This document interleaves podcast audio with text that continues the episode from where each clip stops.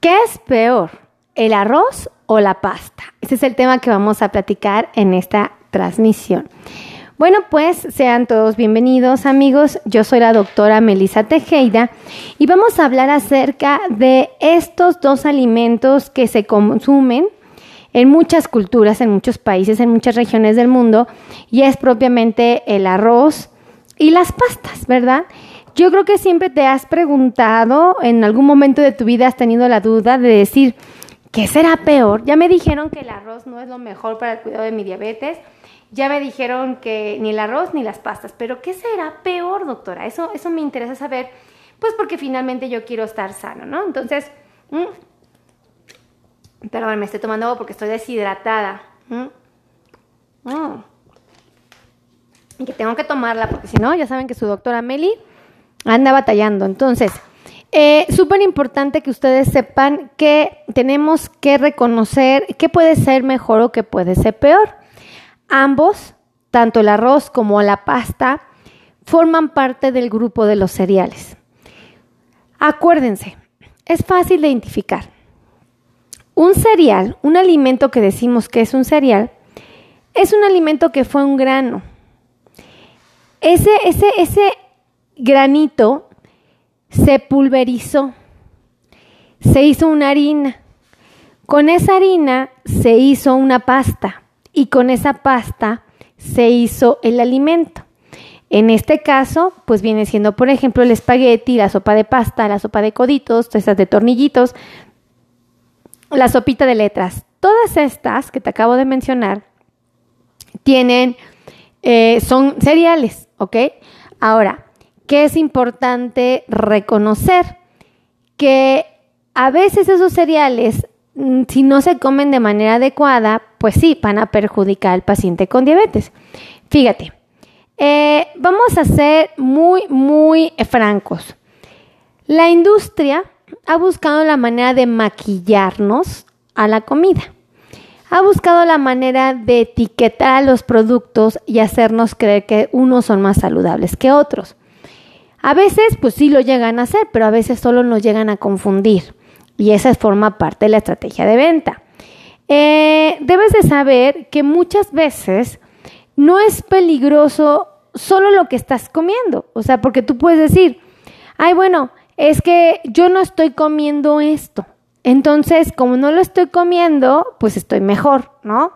O, sino que también lo que dejas de comer es un peligro. Y mucha gente deja de comer el arroz y las pasas cuando tienen diabetes. Dicen, nunca más porque ya me dijeron que me suben mi glucosa. Y bueno, pues también es peligroso dejar de comer. Y no me refiero nada más al arroz, a las pastas, sino cualquier cosa. Tiene que haber un equilibrio en lo que voy a comer, ¿ok? Eh, debes de saber que eh, a ciencia cierta todavía hace falta em, pues profundizar más en estos temas pero han tenido la suficiente... Eh, los investigadores han encontrado cosas lo suficientemente relevantes como para que esas tengan que ser compartidas y tomadas en cuenta. Fíjate, eh, a veces las personas toman decisiones sin tener suficiente información. Esto es una realidad. Mucha gente cree, ah, es que tengo que dejar, tengo que suprimir por completo lo que es el arroz y el Em, y la pasta, ¿no?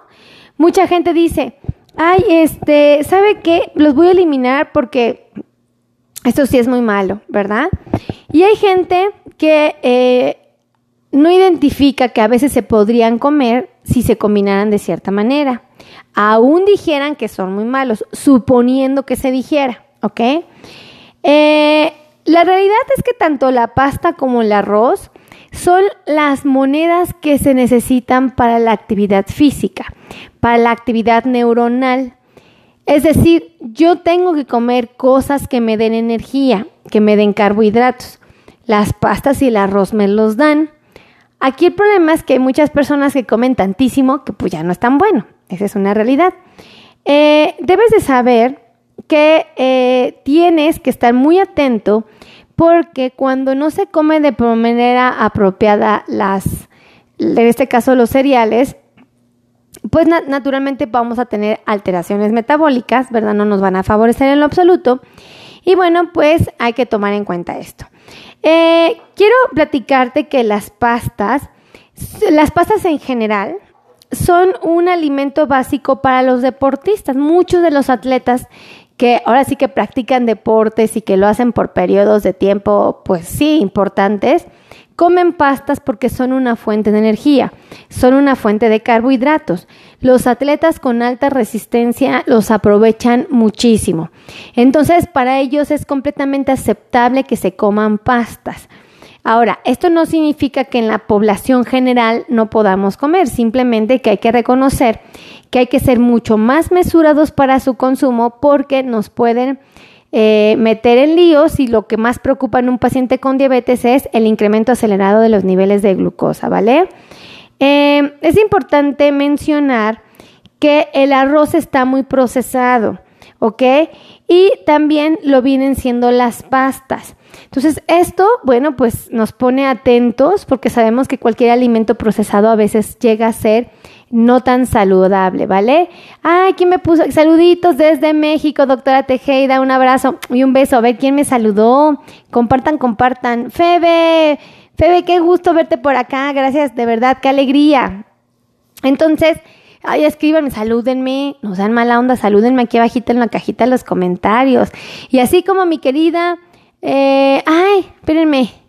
Gallegos, que está en Perú, muchísimas gracias. Así como ella que me saludó bien hermoso, fíjense, me pone hola. Eso es bien bonito, salúdenme, salúdenme. Por ejemplo, Siri, Sirli, Sirli Griego, un saludo y un abrazo. De verdad, gracias por estar aquí. Lauri María, un beso. Ay, qué bonito, qué bonito es que se conecten todos y cada uno de ustedes. Desde Morelia, Cerc. ¿A poco se hace en Morelia? Ay, qué padre es Morelia. Yo me la pasé bien chévere cuando fui.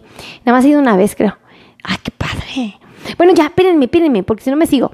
Este, bueno, eh, las pastas existen, las tradicionales que todos conocemos, las clásicas, esas pastitas que venden y que desde muy niñitos se ocupaban en muchos hogares para preparar los alimentos. Y existen unas variantes, fíjense, las pastitas existen unas variantes que son elaboradas con harinas de lentejas, de garbanzos, de alubias. E inclusive el otro día vi un video increíble de hacer, cómo hacer espagueti con calabazas. O sea, increíble. Entonces, hay muchas variedades eh, de las pasas, como eh, digo, entre comillas, las podemos hacer más saludable, porque a veces pues ya un espagueti de calabaza pues ya no es espagueti. Bueno, sí es espagueti, pero ya no es una pasta. Entonces, pero bueno, se pueden buscar alternativas, ¿no? Eh, yo sé que muchas veces eh, escuchamos hablar de que el arroz no es bueno. Miren, les voy a ser muy, muy honesta. Eh, lo que sí sucede con el arroz es que muchos tipo, diferentes tipos de arroz llegan a tener mucho almidón. Y estos em, son los que hacen que los niveles de glucosa se suban más rápido. Si el arroz tiene mucho almidón, pues más rápido va a subir tu glucosa. Por eso es que luego hay que ser muy cuidadosos. El arroz llega a aportar fibra, sí, pero muy poquitita. La versión que te puede aportar un poquito más de fibra y de mejor calidad, pues viene siendo em, la versión integral. Entonces, tanto el arroz como las pastas se recomiendan que sean las versiones integrales. Eh, ¿Para qué te va a funcionar el que tú consumas tanto la pasta como el arroz y que elijas comer la versión integral? Una, va a mejorar el funcionamiento de tu eh, tubo digestivo, en este caso del intestino particularmente. Vas a sentir saciedad si las comes de manera responsable. Vas a recibir aminoácidos, antioxidantes. Y fíjate que si lo eliges de tipo integral, vas a tener una, un menor índice glucémico del alimento. Eso significa que no te va a subir tan rápido tu glucosa. Eso está padre, ¿eh? Eh, y bueno, pues obviamente eh, eso te va a ayudar a que puedas comer tal vez un poquito menos eh, si eliges el tipo integral porque te vas a sentir lleno más rápido que si consumes el, el, normal. Entonces por eso las versiones integrales pues sí son lo más sabroso. Yo les digo que es peor el arroz o las pastas pues les puedes decir todos los que sean procesados por la industria, pero si tú puedes elaborar uno en casa o tienes una versión de tipo integral, pues ya no, ya no va a ser tan malo, ¿vale? Así será, me pone Jumbo Díaz, un abrazo y un beso. Ay, qué bonito, escríbanme aquí abajito, así como, como mi tita, ¿lo leí bien? Ay, corrígeme si no, corazón, porque luego ya ven que su doctora Mary se distrae. Bueno, eh, ¿Qué es lo que sucede cuando comes demasiado arroz o comes demasiada pasta? Bueno, empieza a haber problemas de digestión, puede aumentar muchísimo tu glucosa y en un paciente con diabetes pues no queremos que pase esto. Puedes tener aumentos de peso importante, puedes tener la sensación del famoso mal del puerco. No sé si en todas partes del mundo hagan referencia a esta sensación, pero aquí en México, aquí en México, aquí en México, hablamos del mal del puerco y es esta sensación que se experimenta cuando comes muchísimo y que tienes así de, oh, yo no quiero hacer nada, estoy súper cansado. Le decimos, le decimos que es el mal del puerco, ¿verdad? Porque pues nos sentimos re mal porque comimos tanto que pues como los lechoncitos nos queremos echar a la cama, ¿no? Entonces, bueno, así como se le dice en México al, al, malestar que se siente después de haber comido mucho y haber comido mal, el famoso mal de puerco.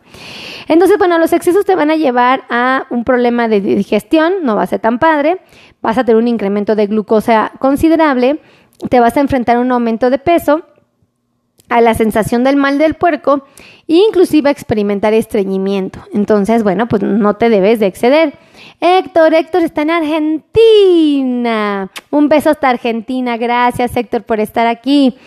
Eh, ahora, como les decía, eh, si tú eliges versiones integrales de arroz, de la, del arroz, del arroz y de la pasta, fíjate que sus acompañamientos van a ayudarte a preservar lo que vienen siendo eh, las bacterias saludables de tu intestino. Acuérdate que el intestino tiene bacterias, tiene unas buenas y tiene unas malas. Ajá. Las buenas son todas aquellas que te cuidan para que las cosas estén bien. O sea, todos tenemos bacterias y esas bacterias te protegen, te cuidan. Hay unas que sí son bien malas. Entonces, estas, afortunadamente, las buenas que necesitas, bueno, pues van a estar cuidadas, preservadas, atendidas eh, cuando elijas versiones integrales de las pasas o del arroz.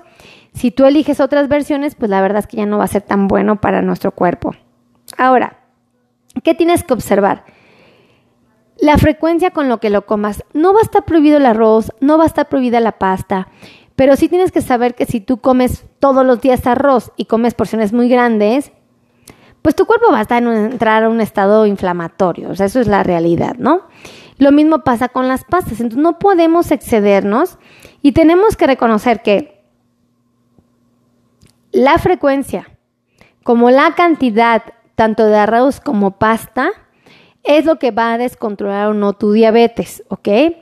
Eh, si tú acompañas tu pasta o tu arroz eh, con, con, de una manera saludable y la combinas, por ejemplo, con carbohidratos saludables que completen a, tu dieta, grasas buenas y calo em, sí, que, que, toda la suma de tus grasas buenas, de tus calorías basadas en los carbohidratos y todo esto estén bien, no hay problema. Entonces, por ejemplo, si tú eh, comes eh, tus pastitas y le pones, por ejemplo, le pones queso, pues ya aquí como que hay que ver qué queso le pusiste y cuánto, ¿verdad?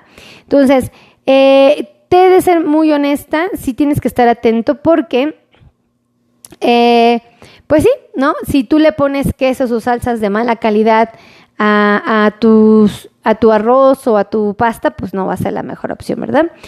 Y bueno, pues acuérdate que tanto, el arroz como la pastita, si la preparas, bueno, pues te puedes llevar la sorpresa de que sea un alimento que te esté ofreciendo carbohidratos, grasas y calorías que tú no esperabas. Entonces, por eso tienes que elegir versiones saludables. Y bueno, la, la, la literatura dice que no es prudente irse a dormir después de haber comido pasta o arroz, sobre todo en un periodo aproximado de dos horas. Eh, antes de dos horas. Si tú ya decidiste cenar arrocito eh, con otras cosas saludables, bueno, pues espérate un periodo de dos horas entre que cenaste y te vas a acostar eh, para que, bueno, naturalmente tu metabolismo trabaje aún mejor. Toma en cuenta que el arroz lo ocupamos para muchas cosas, no es un alimento que podamos hacer a un lado y decir, ah, ya no lo voy a comer. Y digo, qué padre aquellos que tengan esa fuerza de voluntad, pero la gran mayoría no. Bueno, pues resulta que este arrocito, ajá, eh, se ocupa muchas veces para elaborar paella. Hay países donde se eh, combina el arroz y el frijol juntos, se revuelve y sabe delicioso. Eh, se ocupa para el sushi, se ocupa para postres como el arroz con leche. Lo ocupamos inclusive para paletas de hielo endulzadas, ¿verdad? Paletas de arroz. Entonces, el arroz se ocupa para muchas cosas y yo no se los voy a satanizar. Yo no creo que el arroz sea malo. Yo no creo que las pasas sean malas. Lo que es malo es que lo comamos en exceso que lo comamos en horarios inadecuados, en cantidades inadecuadas, con malas combinaciones, y ahí es donde va a estar el error. Pero yo les digo algo, eh, ¿cuál es el peor arroz o, la peor pasta? Aquella que no sea de tipo integral. Ahí está, la respuesta clara y concreta. Si tú eliges una versión que no es integral, ya no es buena opción para nadie, ¿ok? Yo sé que no es la más rica, también no voy a, ay, me voy a decir, ay, sí, no, que no. no, yo sé que no es la más rica, pero pues sí es una buena opción para el cuidado de la salud, el hecho de consumir este tanto pasta como arrocito integral, ¿vale? Entonces, bueno, si a ustedes les interesa agendar cita conmigo, con mi equipo de trabajo, les voy a dar los números telefónicos, pero antes ayúdenme a compartir, por favor, compartan, compartan, compartan, compartan, porque cuando ustedes comparten una, me doy cuenta quién compartió, y sobre todo me llenan de alegría porque sé que lo que estamos haciendo vale la pena, ¿no? Entonces, súper importante, ¿verdad? Es como su doctora me tiene que tomar agua porque si no se les deshidrata. Entonces, bueno, pues el teléfono para agendar cita conmigo o con mi equipo de trabajo, porque gracias a Dios aquí trabajan muchos médicos especialistas. Tenemos eh, médicos, eh, ay, fíjense, tenemos podólogos para pies de pacientes con diabetes. Tenemos eh, especialistas en el dolor de la neuropatía, médicos especialistas en el control de la diabetes, que son los famosos diabetólogos. También tenemos el médico que se encarga del problema de circulación de los pies, aquí también trabaja. El cardiólogo, el ortesista, el protecista, el nutriólogo experto en diabetes, claro que sí.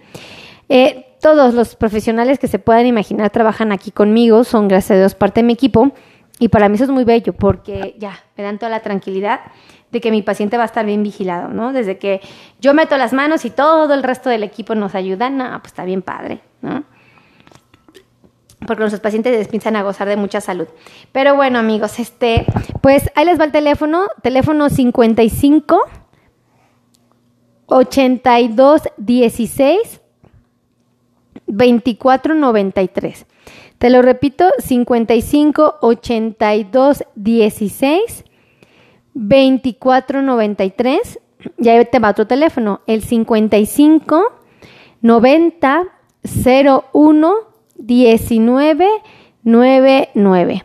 Voy a repetir el último, ¿vale? Lo voy a repetir por si tardaste en sacar tu hojita y tu papel y anotarlo.